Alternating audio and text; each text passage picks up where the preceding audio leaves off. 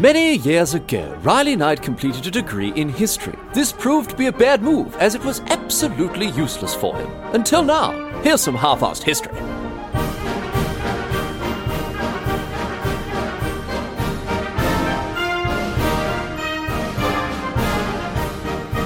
What's going on, mate? Great to have you along for some more half-assed history. This week on the agenda, going to be having a chat about the history of the castle, the fortified buildings that were constructed throughout the Middle Ages. Very important part of history, of course. Why were they so important? Well, castles were a, a political, a military, an economic, and, and an administrative uh, focal point throughout many civilizations, throughout, uh, particularly in Europe, much of European civilization throughout the Middle Ages. Um, their primary function, of course, was to house and defend rich nobles and their retinues. They were usually built in strategic locations in order to fortify or defend the area around them, often on raised ground near popular travel routes, in places where they could project power into the surrounding region, and they had a huge influence on uh, on on all on all sorts of stuff from uh, urban development to uh, you know military tactics and strategy, all sorts of stuff, heavily influenced by castles, and they themselves were influenced as uh, as history continued. You know, they changed in uh, in form and in function as well as we'll get across. Today, we're going to mainly focus on uh, castles in historical Europe. That's where castles are most closely associated with. That's what uh, that's the area they're most closely associated with, of course. Uh, but as you'll discover, before the end of this episode, European castles strongly influenced by military architecture from other parts of the world, particularly in the Middle East. Uh, from the early Middle Ages right through the early modern period, they, they changed, they evolved, they adapted new technologies, they became larger, grander, and more impressive. We're going to talk about all these changes as well as why they were built in the first place, how they were built, how they were brought down, and ultimately the reason for their demise as uh, militarily relevant buildings. As ever, a lot to get across today, so let's not waste any more time. Let's get underway with the history of the castles here. History of castles. Here we go. We're going all the way back. Going all the way back here. Well, to essentially the beginning of recorded human history, because it turns out that when you have nice things and you don't want other people to come and take those nice things off you, coming up with a way to stop other people from able from even being able to get to those nice things in the first place is a good way to keep having the nice things that you don't want other people to get. Fortified structures are not, not a new idea. It's not as if as you know as the as the uh, the early Middle Ages began, people like, oh, I should build walls around my gold. That's not you know that's not how it went before. Before we come to the classic idea of the medieval castle, let's talk about some of its precursors because we go back a long way with this. There's evidence of large fortified, uh, fortified buildings, huge fortified uh, structures being built in truly ancient civilizations like the Indus, uh, Indus River Valley, uh, Egypt, throughout Mesopotamia, and of course, obviously in China. Now, these weren't castles per se. We'll come to the distinction of between a fort and a castle directly. But, you know, if you've got a lot of food, a lot of wealth, and a lot of other stuff that you want to keep for yourself, putting big walls between you and the people who might, you know, try to take it from you is a great place to start. And then if you've got other people that you can perhaps give a little bit of that money to to make sure the rest of the money stays in your pockets, they can stand near or on top of the uh, the the buildings that you've built to keep your stuff safe and prevent other people from coming and getting it. So again, pretty rudimentary stuff here, pretty basic ideas, but it is interesting to to see the way that the uh, the castle took a lot of these ideas to the to the next level, you know, and and really developed and advanced a lot of these very core principles of, uh, I, I guess, just basic possession, I suppose, really. Um, but throughout the Bronze and Iron Ages, uh, the, these fortified buildings they, they, they, sort of they started to crop up in, in very similar kind of areas uh, throughout the entire you know throughout all of human civilization. On top of hills, hill forts. They were the most common form of fortification like this, as you might have guessed. These were forts that, that were, surprise, surprise, built on top of a hill. Very well well named piece of technology there. Hill forts were usually earthworks. That is to say that they were they were built uh, they were built with uh, by digging out ditches, and then the dirt that was used to, uh, to the, the, dirt that was dug out of these ditches was used to build mounds that was next to these ditches, fortified with palisades, walls, all sorts of stuff like that. Now these ditches and mounds they usually surrounded the top of a hill. And uh, there was usually more than one ring of ditches and mounds. Most hill forts would have several concentric rings of ditches, mounds, palisades, whatever else. And inside this fortified area, inside the ditches and the mounds of the palisade, there would be like a little settlement, you know, that could be easily defended, given not only the fortifications, but also the elevation of the hill fort sitting, uh, you know, on, on top of a hill as it was. Very easy to, very easy to defend. And uh, very common, indeed, particularly common in northern Europe. Plenty of accounts of the Romans encountering them as they went around, uh, you know, conquering here, there, and everywhere, both uh, during the Republic and the, uh, the imperial uh, uh, phases of, of that civilization there. Despite being pretty primitive, hill forts were still very hard to attack, and uh, even the might of ancient Rome had some trouble with some of them. They had to bring in, you know, siege weapons and uh, siege engines in order to take down hill forts that were, again, quite easy to defend.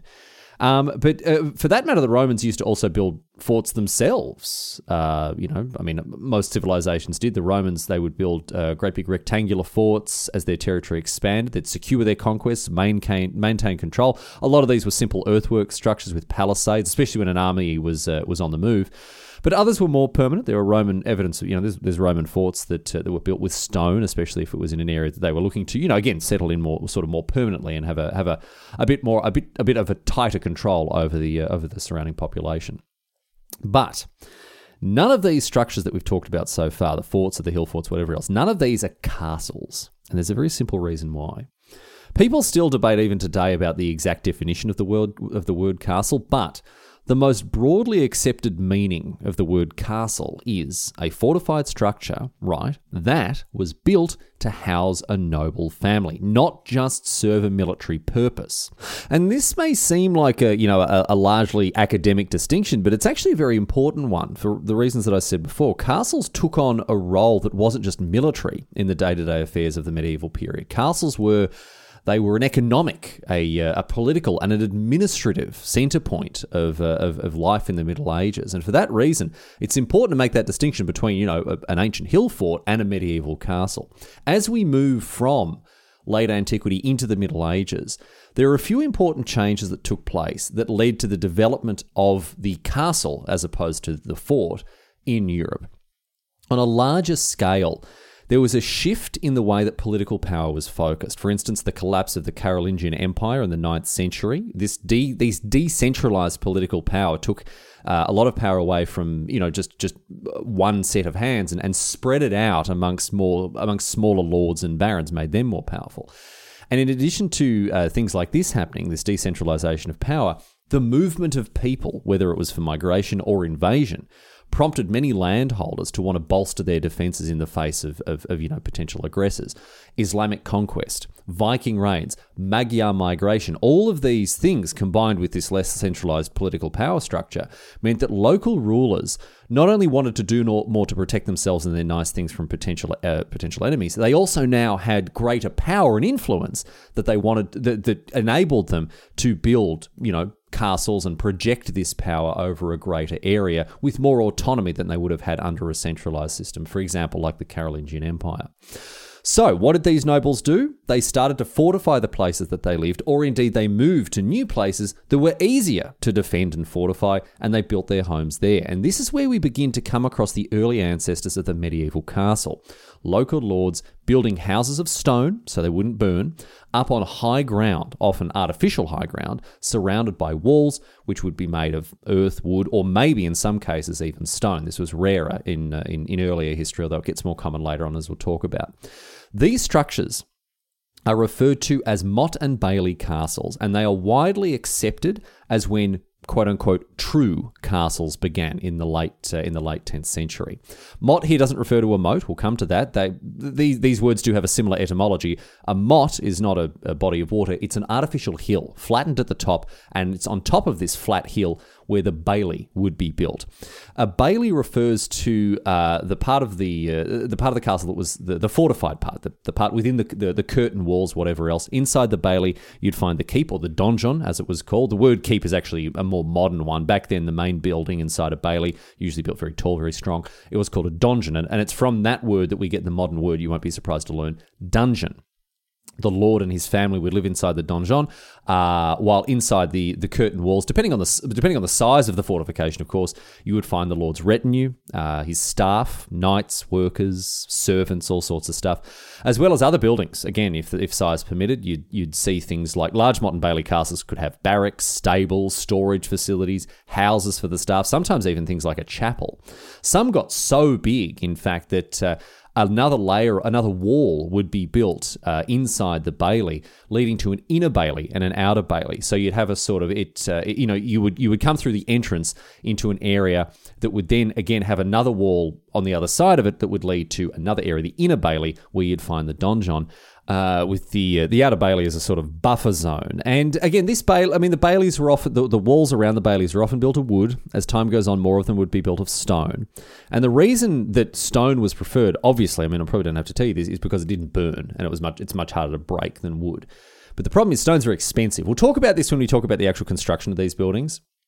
But almost invariably, the in, in most parts of Europe at least, the donjon would be built of stone uh, this was one of the main draws to building a Motte and Bailey castle. It was one of the main reasons that lords like this would build structures uh, like these castles is because the, the, the upgrade from a wooden house to a stone house was was enormous, and you know even if you surrounded it by with with burnable palisade walls, it was still a very difficult thing to uh, to, to capture a well defended donjon uh, that that was the centerpiece of a Motte and Bailey castle, and in in an effort to shore up the defense of the structure as a whole, the gatehouse, the main entrance to every castle, was often also built of stone. The gatehouse was naturally the weakest point of the castle's defenses. It was a place where, you know, by definition, people could enter and exit. It was a place that by design was was, you know, supposed to facilitate that. So it was important that a gatehouse was was much more defensible than any other part because, again, as I say, it was the weakest part of, of any Motte and Bailey castle. So gatehouses, often built of stone, reflecting how important they were in the defense of the whole castle. And while they varied in size and shape, the typical gatehouse still had a range of common, a number of common factors to it. Often it had two gates that were usually reinforced with a portcullis, a, you know, that, that metal uh, grid that could be uh, could be you know lowered to prevent people from getting in and, and out, I guess, but mainly from getting in. Um, and these two gates would be on, on either side of, uh, at either end, I should say, of a covered corridor. This meant that if the gatehouse was breached, or if the first gate was breached, as the attackers would make their way to the second gate inside the gatehouse, right, these attackers would be concentrated into a confined space that they could be fired upon from above from the defending forces that are in the upper story of the gatehouse. This is a, you know, essentially they're creating a choke point, a bottleneck that made it very difficult for attackers to get through onto the into the other side, into the outer bailey, without suffering heavy losses from being, you know, bombarded from above inside the gatehouse. Now, you're probably at one point. I mean, we'll address this here. At one point, you're going to probably say, oh, of course, that's where they poured the boiling oil on people. Now, this wasn't as common as you might think. It certainly happened, uh, particularly in the Middle East, Northern Africa. It was much more common for boiling oil to be used in the defense of a castle. But it wasn't very common throughout Europe in particular. It didn't happen that much. A couple of reasons for this. Oil was quite expensive. Um, and fires. Think about this: if you're trying to defend a wooden palisade or any any part of a, a fortification that's made of wood, heating up an enormous cauldron of oil on top of it is probably not a good idea. The risk of fire is very great. And even when these fortifications were made of stone, oil's still very expensive. Like setting it on fire and throwing it on people that are trying to trying to get into the castle is not a great sort of use of it. As I say, more common in um, in in middle in the Middle East and North Africa, where it was a little more plentiful, a little less expensive. But all the same, the, the boiling oil uh, and, and and even to a lesser extent, boiling water, from from what my research indicated, was not as common as you might think. It certainly happened, certainly was part of the defense of a castle, but it wasn't sort of ubiquitous. It wasn't a you know a defense that every single castle uh, uh, you know sought to make use of. Anyway. Gatehouse's bottom line, key part of the defense of a castle as a way to bottleneck attackers and give defenders the maximum opportunity to attack them while they were uh, seeking to gain entrance. Um, and, as, a, as an attacker, you had a very difficult task. Not only did you have to get through this gatehouse, into the outer bailey, past another wall with potentially another ga- gatehouse into the inner bailey, you then had to assault the donjon, which of course was made of stone. It was a tall order. And structures like this, even these Motte and Bailey castles very early on in the, the career of the castle, were notoriously difficult to attack as a result of all of these defensive measures. You're fighting uphill, up the Motte, this, this artificial hill. You, you can see even the ones that have survived today, these hills are largely conical and quite steep, difficult to uh, difficult to climb at the best of times, never mind when you're getting attacked by arrow fire. And then you've got gatehouse, Bailey's, you know donjons to get through. So very very difficult indeed. They're widely considered to be the first proper castles because of their defensibility as a home of a noble lord and their impact, as you can imagine, very significant. Castles like this as they were built, they weren't just used for defense. They were used to project power, to rule over the surrounding area as a headquarters for military force and political force as well. Nobles would hold court in their castle, meaning that they were a center point of, uh, again, military, uh, not only military, but political administrative affairs. And in the 10th and the 11th centuries, a great many castles were built throughout Europe. In some areas, you needed the king's permission to do something like this, but in others, you, you didn't. And in some cases, even in areas where you did, local barons were actually autonomous and powerful enough to defy the king's rules and build castles of their own volition. So they started going up all over Europe. Once it realized, once it was sort of discovered how useful they were uh, as a, as a, as a military stronghold and a political center. Uh, they started going up, large ones, small ones, doesn't matter. There was a new way to concentrate and project power, and people jumped on it. But as we move further into the 11th century now, the number of castles spread throughout Europe increases enormously. There seemed to be a huge surge in, in castle, castle building from the year 1000 and beyond. Um, and in addition to the number of castles that were built, the way that they were built began to change significantly as well. Now, obviously, it's difficult to make sweeping generalizations and, and still remain accurate, but broadly speaking, more and more of these structures began to be built with stone rather than with wood. Now, a range of advantages that are pretty self-evident when it comes to building with stone. It's harder, it's tougher, it's it doesn't burn. It's uh, you know uh, it's going to be a lot stronger if you build a wall out of stone rather than out of wood. But there were also some significant drawbacks to actually, to, mainly within within the construction process when it came to building with stone. We're going to talk about constructing castles a little later on, but I'll give you a little bit of a sneak preview here with what what it in what working with stone involved. Right, early castles built of wooden earth. Right, wood, earth, readily available. You could chop down forests, you can dig up dirt, very easy indeed. Stone, on the other hand, expensive. You had to quarry it, you had to transport it, you had to pay skilled masons to shape it and it wasn't very easy to build with or anywhere near as plentiful as timber. As a result, stone castles didn't become more popular until the 11th century uh, and beyond, and even then, not everywhere. In places like Iberia, where, where timber was less available, stone castles were, were much more common than in other locations throughout, for example, throughout Scandinavia. Wooden castles remained the most common type of, of castle in Scandinavia for a very, very long time. Some castles were began to be built with moats. Um, they're not as common as the popular conception of a castle would have you believe, but there were certainly plenty of castles that were built with moats.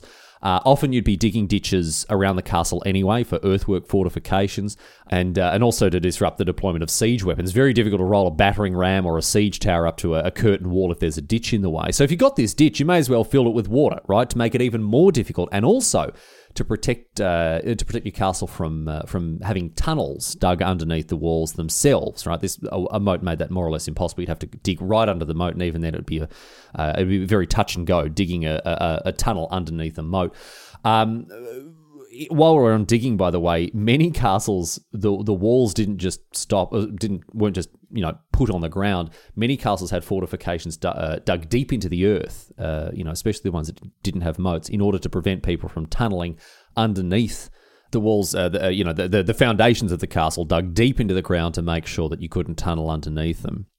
So moats and deep fortifications a good way to prevent your castle for your castle from being undermined in that way. But of course, if you had a moat, you had to have a way to get across the moat, and this is where the drawbridge comes from. Everyone knows what a drawbridge is: a bridge that can be uh, lowered to allow access to the castle across the moat, or raised in the case of an attack. Although it has to be said, some castles didn't even bother with a drawbridge; they just had a regular stone bridge, which of course still bottlenecked uh, opposing um, attacking forces and uh, ultimately still something that was obviously you know still very defensible in in the case of a uh, of an attack. Now castles didn't just change in form. You know, we're talking about stone buildings and whatever else. It wasn't just the form of castles that changed, but also their function as well. Um, don't forget, the castle was the home of a noble lord, and as a result, many castles were built not just to be defensible, but also to impress and intimidate and, and represent the lord's power. And further to this, they also had to be comfortable places to live. This was something that became more, more of a priority for many, especially wealthy lords as time went on. They wanted their donjons, they wanted their castles to be comfortable, right? Sometimes even at the cost of defensibility. In the 11th and into the 12th centuries, donjons were expanded and enlarged in many castles, often making them much weaker to attacks so as to provide a more comfortable living space for the noble family that lived there. Now, you might have seen some pictures or even visited an old castle, or perhaps some ruins. And uh, you may have seen the large, the almost cavernous interiors of some of the old donjons inside these uh, inside these castle complexes. For the most part, they weren't as big as they looked. Uh, they weren't actually that cavernous inside. They were usually partitioned with interior wooden walls that haven't stood the test of time. But nonetheless, Donjons became they, they became more expansive, they became more lavishly decorated, they became more visually impressive, even if it meant that they became harder to defend. Again, the political needs of the lords that lived in them sometimes outweighed the military needs, and they needed to make sure their castle looked as grandiose and impressive as, as, as possible. But it has to be said, their defences also improved uh, as time went on. This trade off wasn't one that was easily made in many cases, and there were castles that became more and more defensible as time moves on. We move now into the 12th and 13th century. Castle construction continued to develop quite quickly as new technologies were adopted and incorporated into their design. In the late 12th century, a profound shift in how castles were built took place, one that began not even with construction, but uh, it actually began with where they were constructed, the locations that were chosen. Prior to the late 12th century, most castles very common to build them on a raised area, as we talked about, on a natural or an artificial hill, on a hill that had been enlarged uh, with manual labour, with people digging ditches and, and, and, transporting earth there. Or they were used, uh, they, they would use existing fortifications from years past and then maybe, you know, improve upon or, or, or build, build upon them. This obviously very strongly dictated the shape that these castles could be, as the bailey would have to fit the terrain, right? It would have to be shaped around the, the, the topography of the hill that it was on top of, for example. But towards the end, uh, towards the 13th century, towards the beginning of the 13th century here, castles began instead to be built more uniformly in shape, using polygonal shapes that incorporated towers along the curtain walls. Instead of looking at the top of a hill and going, that's a great place for a castle, we'll just make it work, Instead, they looked for a place that would suit what the castle, what they wanted the castle to look like, and instead of compromising the shape of the castle, they would make the castle into the shape that they wanted to incorporate the latest uh, design, the latest breakthroughs, innovations in castle building technology. It might surprise you to learn this, right? But prior to the 13th century, towers weren't really common in castles. There'd be a gatehouse, sure, and there'd be the donjon as well, which I guess in some cases you could call it, you know, you could call a donjon a tower. But that'd be it. The walls wouldn't have towers along them. Now, however, castles are being built with regular, straight walls, and there would be towers interspersed along them, and especially at the corners. And what this would do, these towers that sort of protruded from the walls themselves, from the curtain walls, they would provide a firing platform for defenders that ran parallel to the wall. Towers that stick out of the wall a bit, that allow people from inside these towers to shoot at attackers from the side, not just from straight on, parallel to the wall. This is referred to as enfilading fire, right? It increased the defensive pressure on attackers enormously because now they're being attacked from people on the battlements on top of the walls and also from the side, people being, being uh, shooting at them now from these towers. Archers would fire through arrow slits. Of course, you've all, you've all everyone's seen an arrow slit. These arrow slits are built into the castle walls themselves, narrow windows that found a balance between range of fire from the inside while also not exposing the archer inside to fire from the outside. But archers could also fire from the battlements. Uh, battlements, you can imagine in in your mind what a uh, what a what the battlements of a castle looks like. These crenellated walls, uh, that pattern of rec- rectangular gaps, defining characteristic of the iconic castle, of course.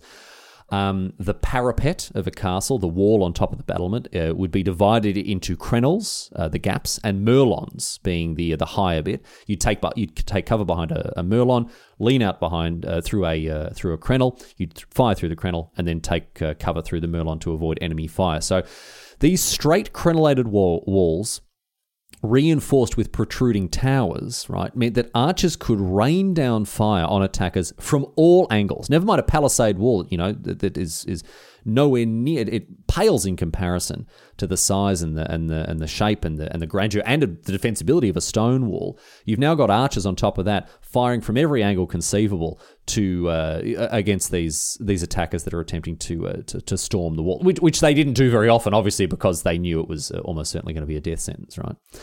There are also a bunch of other architectural innovations that influenced castle design in this period. None of it was that exciting, to be honest. Things like barrel pointed or groined vaults over undercrofts and cisterns with elaborate scarped drains. I mean, boring. I don't, you know, we're not interested in that. But there were some other cool fe- features of castles from this period. And one of them was the development of increasingly cunning postern gates. Now, you may know what a postern gate is a secret hidden entrance to a castle designed to avoid the detection of an attacking and especially besieging enemy. And, and its function, the function of a postern gate, was to allow people to still come and go from the castle even while it was under attack, even while it was under siege. Postern gates enabled messengers and supplies to enter and leave the castle at will, but they were almost always very small, very well hidden, you know, tucked away out of the notice of any besieging armies. Sometimes, however, they would obviously result in the downfall of a uh, of a, the defense of a castle. Sieges would be successful if the postern gate was opened, perhaps by a traitor from within the castle, or if it were discovered and attacked at the wrong moment.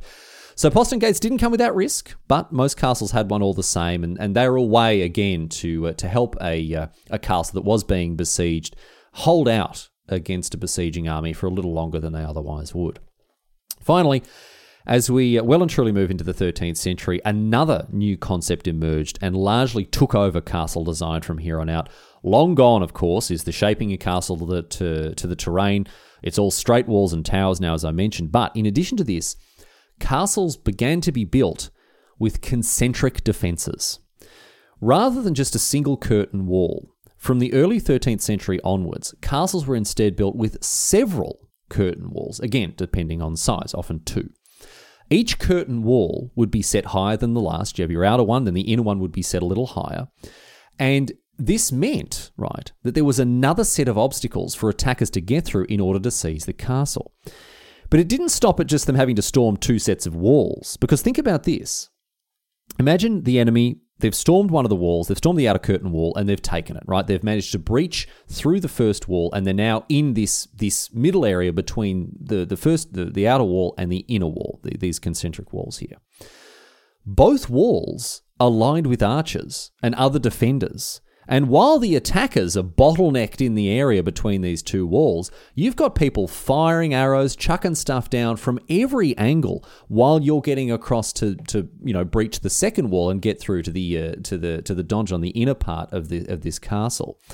So it meant that you were effectively surrounded, taking fire from every angle and in a very difficult position, so much so that this area is basically, they were called killing fields as attacking armies attempted to you know, make their way through these highly concentrated areas, these enclosed spaces, under continuous heavy fire from uh, from people on both walls, a very very difficult thing indeed to take the the inner part of a castle while going through a killing field like this.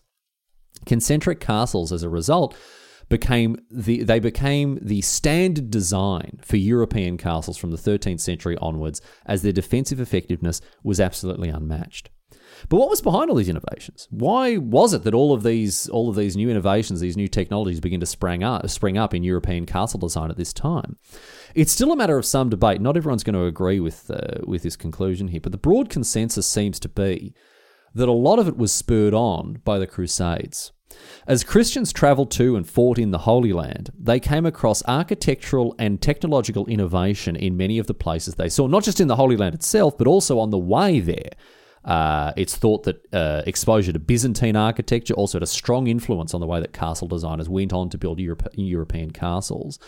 Fortifications out east had all sorts of characteristics that were unfamiliar to Europeans, not just the ones that were incorporated into European design as well. I mean, you know, the, these European castle designers pilfered plenty of ideas from Eastern castles, but not all of them. Uh, you know, they took concentric defenses, towers for enfilade fire, sure, that sort of stuff. But Eastern castles had things like arrow slits on multiple stories. European castle builders were convinced that this weakened uh, castle walls. They they didn't often put uh, multiple stories of arrow slits into into walls. And many castles built by uh, Islamic forces had towers that weren't even connected to castles themselves. They had sort of almost little drawbridges that used planks that enabled defenders to go out to these exterior towers and uh, have a greater ra- uh, range of fire on attackers there. And this was not something that was adopted by uh, in European castle architecture, but it was very, very common in Islamic castle design. Uh, other advancements as well, other uh, pieces of technology like bent entrances, where gatehouses would have corridors that double back on themselves, like a queue at the airport. They were very common in the east, never really adopted in the west. It, you know, they could double the time it took for an attacker to get from the inside to the outside of a gatehouse, but never really caught on in Europe. But other advancements like machicolations, downward facing holes built into battlements that allowed defenders to drop things onto attackers below, they were pilfered from Eastern castle design and they became very commonplace in the West. But as we move from the 13th into the 14th uh, centuries and beyond, the classical ideal of the medieval castle multiple curtain walls, crenellated battlements, towers, sometimes a moat, big keep in the middle this is when it really began to solidify, and it's probably what you picture in your mind when you think of a classical, a typical medieval castle. These castles were commonly found throughout France and England, two regions that led the way with castle design and construction, but that's not to say that they weren't common in other areas. Heaps of them were built in Iberia, of course, due to the ongoing conflict there between Christians and Muslims. And uh, there are thousands, tens of thousands of other castles spread from Scotland to the Baltics, from Germany to Malta. They were everywhere. They were everywhere. But many of the famous castles that survived from the medieval period, uh, many of the castles that were built, you know, throughout these years that we've already discussed today, they've survived, of course, built of stone. Many of them, they were, they've, uh, they, they have stood the test of time. They've become iconic buildings today. The Scottish Edinburgh Castle from the 11th century, the French Chateau Gaillard from the uh, the 12th, the Welsh Beaumaris Castle from the 13th century, the English the English Bodiam Castle from the 14th with its ornamental moat. All of these castles have stood the test of time and give you an insight. You can you can go online and compare the 14th century Bodiam Castle with its crenellations, with its straight walls and its protruding towers, to the 11th century Edinburgh Castle, built on top of a hill, its shape dictated by the terrain. Very interesting to see the way that these things, these castles have evolved over time in line with what we've already talked about. But let's now turn our attention to how they were built how and where as well, although we've already touched upon that a little bit. A fair few different factors went into selecting the location for a castle. It needed to be in obviously a readily defensible location. It needed to have ready access to nearby resources, particularly stone. That was the really important thing. But being near a major travel route was also something that was of great benefit to a castle because it helped to control the movement of people, not just, you know, military personnel, but also civilians and particularly merchants uh, it allowed lords to tax travelling traders who used the roads. Uh, most castles were built near towns or indeed inside towns, um, but uh, if, if they weren't, it was still quite common for towns to spring up around them, near them. Uh, again, given the castle's role as an important political and economic centre, it wasn't uncommon for an isolated castle to, you know, over time become an urbanized center as more and more people wanted to be close to the seat of power in the surrounding region.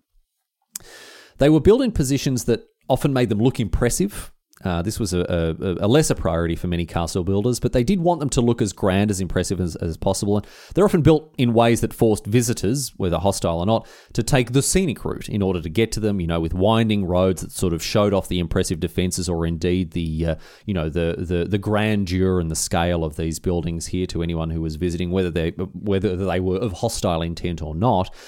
And again, this was about impressing people, a sense of grandeur, a sense of importance and power. And, mm, you know, sometimes, as I say, in the case of a castle like Bodiam Castle, the moat would just be ornamental rather than defensive, for instance. It just made the place look a bit nicer. Anyway, once you'd select a lo- once you'd selected a location that was sufficiently defensible and sufficiently grand, with access to the resources that you'd need, you'd begin construction. Prior to stone castles becoming the norm, you'd just build with wood and earth, as I say, both of which easy to come by and work with. You dig it up, you chop it down. You didn't need skilled labourers to build an earth and uh, or a wooden castle. Uh, just people who could chop wood and dig, rather than you know the experienced stonemasons that you'd need for a stone construction. Stone very expensive, as I mentioned before. It was difficult to quarry, it was difficult to transport. Uh, given how heavy it was, it still is. I mean, stone. It's stone is still heavy today. It's not like stone used to be heavier, but uh, this was one of the major logistical hurdles that stone, that building a castle out of stone entailed often castles would be built near a quarry just to lessen the the, the heavy expenses of, of, of transporting stone from one place to another. Often, if there were, were a quarry nearby, that would increase the suitability of, a location for a castle to be built. Because, again, as I say, loading stone onto wagons or onto barges and onto a river, a very, very expensive and time consuming thing to do. And then once it arrived at the location where you're building, it had to be it had to be worked. Stonemasons were not cheap, and uh, skilled ones particularly uh, were very expensive indeed. The the whole process of building a stone castle was time consuming. I mean, a, mot, a simple Motte and Bailey castle with a wooden palisade and earthworks and maybe a donjon, a stone donjon in the middle, would take weeks, maybe months.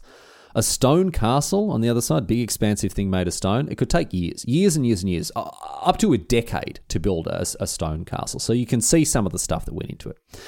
They were built using technology such as the treadwheel crane. These are cranes, you may have seen them. They've basically got giant hamster wheels that propel them, that work them. Uh, these are operated by people walking inside the uh, the hamster wheel to operate these uh, these tread wheel cranes. And of course, they'd use wooden scaffolding that would be that was adapted and improved to bear the weight of enormous quantities of stone.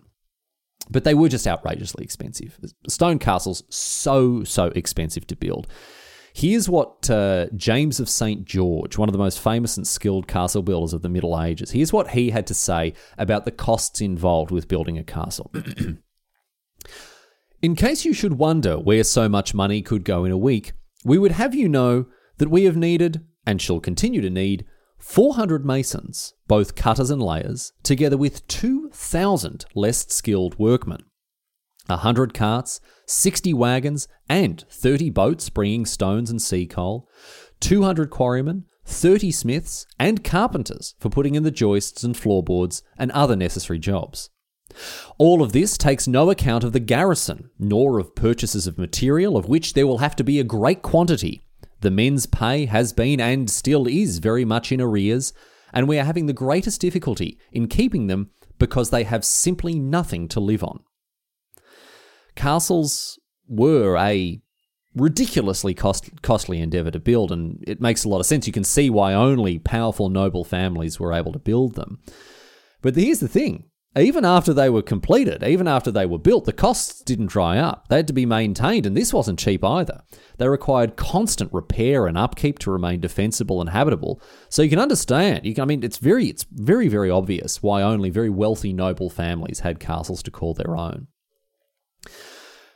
But of course, maintenance wasn't the biggest concern of some castle holders. The biggest concern for many people living in castles was an attack from an enemy. As you might have already gathered, attacking a castle it wasn't an easy thing to do, not at all, but nonetheless, ca- castles were routinely attacked and besieged throughout the bulk of the Middle Ages. They were designed to be as impregnable as, as possible, of course, and often they were extremely difficult to assault effectively, but people did it typically through the use of siege warfare. Attacking a castle was possible. It was difficult, it was costly, and it was likely to fail. It was better instead to surround the castle, besiege it, and prevent food and supplies from getting to the people inside. The supplies that the people inside had on hand would only last so long, of course, and if you were able to wait long enough and make sure that no new supplies got to the people inside, eventually famine and disease would overtake those that were besieged inside the castle and they would be forced to surrender or unable to defend themselves from your attack when it finally came due to being, you know, weakened with uh, with hunger. But it could take a long time to starve a castle out, however, months, sometimes years, in which time the defenders could call in reinforcements, or you, as the attacking army, could have supply issues yourself and lose momentum from your uh, aggressive campaign. But if you needed to assault a castle, you had to make proper preparations. If you were going to launch a full scale attack on a castle, it was no good relying on overwhelming numbers of force of arms. This was not going to do it. For instance, in 1403, Carnarvon Castle in Wales, it held out against two separate attacks from besieging armies with fewer than 40 garrisoned archers. Reports tell of 37 people holding an entire castle by themselves in the face of enormous armies on the outside. So you couldn't take a castle by sheer force of numbers. That wasn't going to do it. Instead, you had to rely on siege weapons, siege engines, mangonels, ballistae. These could attack and weaken fortifications or indeed kill the defenders garrisoning the castle inside it with their enormous uh, heavy projectiles. But these weapons, they were not as effective as you might think. They're often subject to counterattacks from the defending forces due to their somewhat limited range. You could also use siege towers, great big towers that would be rolled towards the castle on wheels, meaning you didn't have to scale the walls. You just climbed the siege tower once it reached the curtain wall and stepped onto the battlements uh, off, a, off a, a, plank, essentially, to fight there at the top of the wall. These aren't new. I mean, siege towers have been used since antiquity, but uh, they're often deployed in conjunction with battering rams in, in, in taking, uh, taking medieval castles, unless, of course, there was a moat or these ditches in the way. That's one of the reasons that the, the fortifications like that were, uh, were, were so important, as they kept away siege towers, they kept away battering rams. You could also, of course, as we talked about before, send sappers to dig tunnels underneath the walls. Uh, difficult to do if there was a moat or if the walls' fortifications were dug uh, sufficiently deep, as we talked about.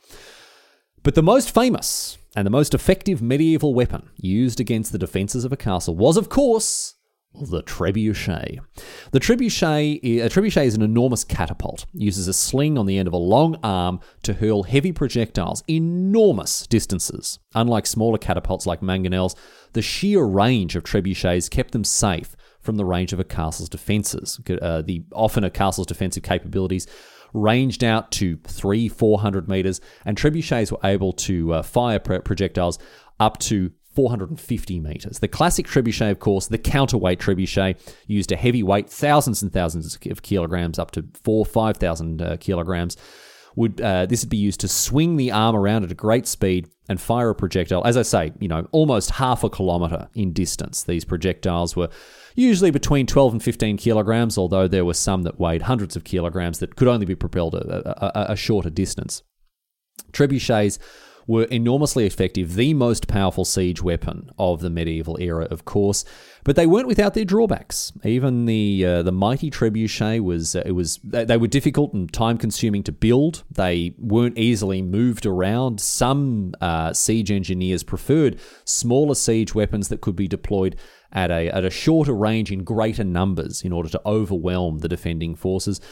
But it, uh, but nonetheless, the trebuchet, for a long time, since its uh, inception all the way through to the development of a new technology that, that rendered the trebuchet obsolete, the trebuchet was, of course, the dominant uh, and, and perhaps most powerful piece of siege, uh, siege warfare hardware that was available to medieval armies during this period. But even the trebuchet would be re- rendered obsolete, as I say, as the next great technological advancement developed further and further, obsoleting not just trebuchets, but also the very castles that they sought to bring low as well. I'm referring, of course, to gunpowder. This is not going to be a surprise to anyone. You can hear all about gunpowder in episode 115. It was naturally a complete game changer when it came to not just castles and siege warfare, but warfare in general. To begin with, Castles could withstand early gunpowder weapons, and some were even built with cannons in mind. They they were you know seeking to remain defensible in the face of such a weapon. Towers were built to be round so as to, to deflect cannon shots, and walls were built thicker and thicker. But as gunpowder weapons improved and became more powerful, castles became less and less reliable as defensible military buildings. Many castles went so far as, far as to adopt cannons into their defences themselves. They'd build gun ports into the sides of castle uh, uh, of the walls and towers. But the offensive power of gunpowder weapons was too great for the defensive capability of castles. Walls, no matter how thick, could would, would crumble under sustained assault from gunpowder weapons, and even the changes that castle builders made to compensate for this, they weren't enough. Slowly but sure. Well, I'm not even sure about how slowly, to be honest castles began to be phased out in favour of a brand new design that came out of Italy the Star Fort. You might have seen Star Forts. They're those low laying, often pentagonal fortresses with angled walls and very sharp, sharp corners designed to minimize incoming cannon fire while maximizing the fire range of the defensive cannons that would be uh, emplaced on these bastions. I talk a lot more about Star Forts in episode 115. You can listen to that for more details there.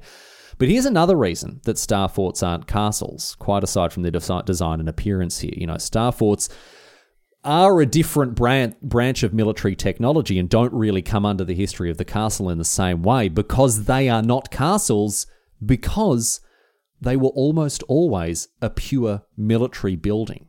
We discussed before that a castle was usually home to a noble family. There, of course, were some castles that were home to military orders, particularly throughout the period, uh, you know, where we saw the Crusades and that sort of thing.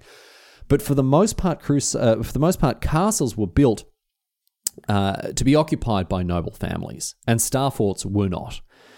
Noble families, as the advent of gunpowder changed the way that warfare w- was wrought, noble families, they instead began to take up residence in grand manor houses in the country, impressive and stately and expensive, but utterly indefensible, of course. Times changed. The ruling classes no longer needed to ensconce themselves in fortified buildings. Instead, they were free to, I don't know, shoot swans or whatever it is rich people do. I've got no idea. But funnily enough, after a time, things actually came back to not quite where they began, but history did, the, the, the circle of history turned. And in the centuries that followed, during times like, you know, the, Romance period when Gothic revival architecture took hold, all of a sudden, rich people were building castles again. They were back in vogue, not as military structures this time, not to be defended, but instead, as interest in medieval architecture arose, and and, and you know these grand, sweeping, romantic visions of the past uh, influenced the way that uh, the way that architecture, art, and culture continued to develop. The famous Neuschwanstein Castle, built by Ludwig II of Bavaria, we've talked about that in episode 136. Get across it.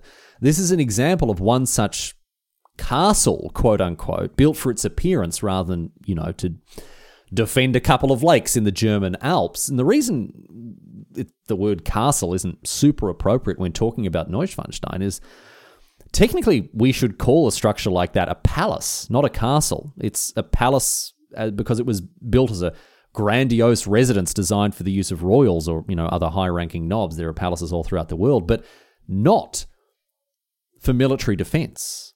A big building designed to be defended is a fortress. A huge fancy house for rich nobles to live in is a palace.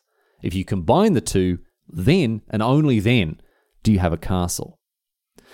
And castles were an enormous part of the history of medieval Europe. They acted as political, military, economic, and administrative power centers, as I mentioned. They changed and developed over time in response to new technologies and innovations in architecture and warfare.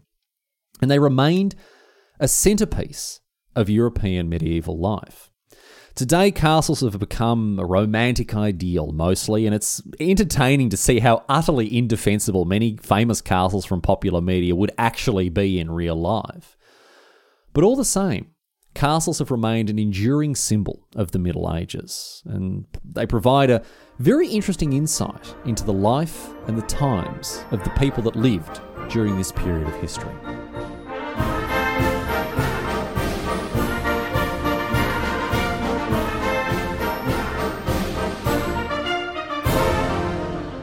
But that's it. That's all she wrote today, sports fans. That is the history of the castle, a whirlwind tour, a brief history of uh, of a very important piece of. Uh, of military and, and I guess political hardware from the medieval era. And it's interesting to see, you know, the, the distinction between the reality of the history of the castle and sort of how we perceive them in our minds in popular media today, because they are a very enduring symbol of history.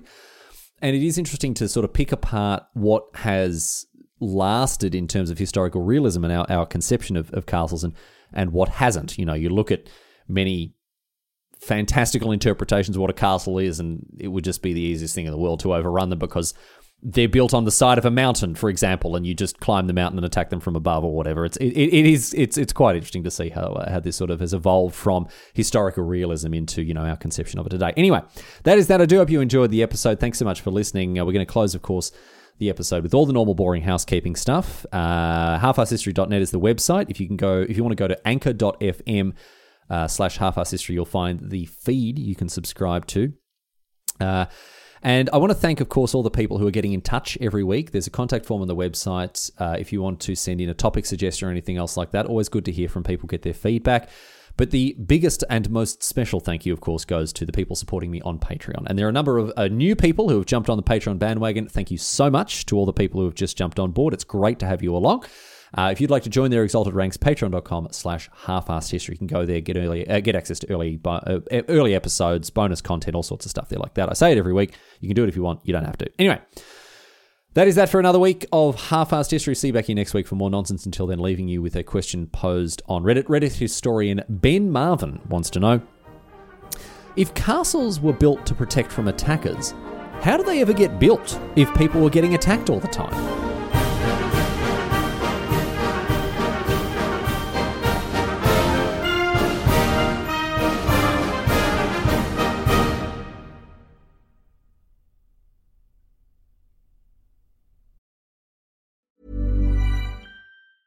Mom deserves the best, and there's no better place to shop for Mother's Day than Whole Foods Market. They're your destination for unbeatable savings, from premium gifts to show-stopping flowers and irresistible desserts. Start by saving 33% with Prime on all body care and candles. Then get a 15-stem bunch of tulips for just $9.99 each with Prime. Round out Mom's menu with festive rosé, irresistible berry chantilly cake, and more special treats. Come celebrate Mother's Day at Whole Foods Market.